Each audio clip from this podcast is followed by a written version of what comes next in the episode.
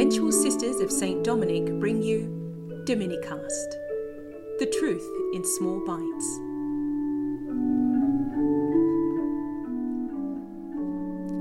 Truth Bite 3 The Human Factor. What are you anyway? The results of your choosing go on forever because you go on forever.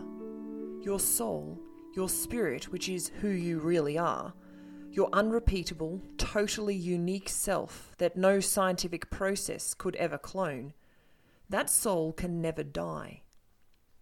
Your soul is the part of you that does all your knowing, your thinking, your loving and choosing, setting you apart from and above the purely material universe. The majority of people don't give a thought to their soul. Some do give it a thought and dismiss it as just a mechanical, physical life force. Most people are realistic enough to know that they have the powers of knowing and loving, but they take these for granted and have only the vaguest idea where it's all coming from. They couldn't tell you how human activity differs from animal activity, although they'd be pretty insulted if you were to compare their life to that of a horse or a bird which is really what that physical life force theory is actually doing. Most of the weird and sometimes downright evil things people do with their own lives and try to convince others to do with theirs are coming out of a false understanding of what a human being really is. That false understanding can stem from ignorance or lack of proper education. It can also come from waffly, wishful thinking, not really thinking at all just a gut level reaction to life and the world. Sometimes it's just some kind of fantasy weaving that they hope will take some of the sting out of the harshness of life. Incomplete, distorted, or false ideas about what a human being consists of are causing governments, thugs, and people in power to walk over or bully or put down or even kill anyone who gets in their way. It's certainly behind all the worst social and personal disasters in the world, like terrorism, family breakdown, drug addiction, pornography, slavery, genocide, and so on. We might as well face it that while people are being seen and treated as things, objects, commodities, instead of unique persons with inbuilt dignity and immortal souls that can reason and think and love, these disasters will go on and on and on. Just think about your own life.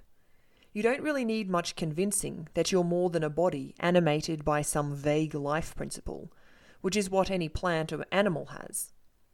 You know you have a body animated by a spiritual soul, which is unique to your body and will never die, even when your body dies, which it definitely will do despite our best efforts to find the secret of eternal youth. And one thing everyone's very much convinced about, and that includes you and me, is their own human rights, their personal freedoms of conscience, of speech, of religion, of movement, or of work choices. This comes from their deep desire to be recognized as individuals with individual gifts and needs, rather than as cogs in a social machine. It's just strange that so few people connect this uniqueness and these personal rights with an immortal soul, but rather with DNA or some other vague physical factor in their makeup, which will die with their bodies.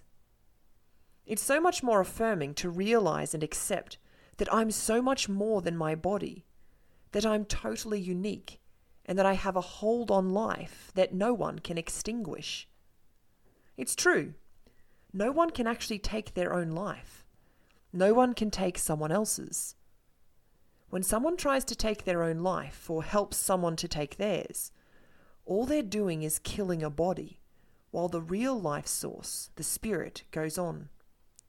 An abortionist, a terrorist, an axe murderer can never eliminate a human life, whatever they may do to the body. The spiritual self of that victim lives on to accuse them. That's a sobering thought, isn't it?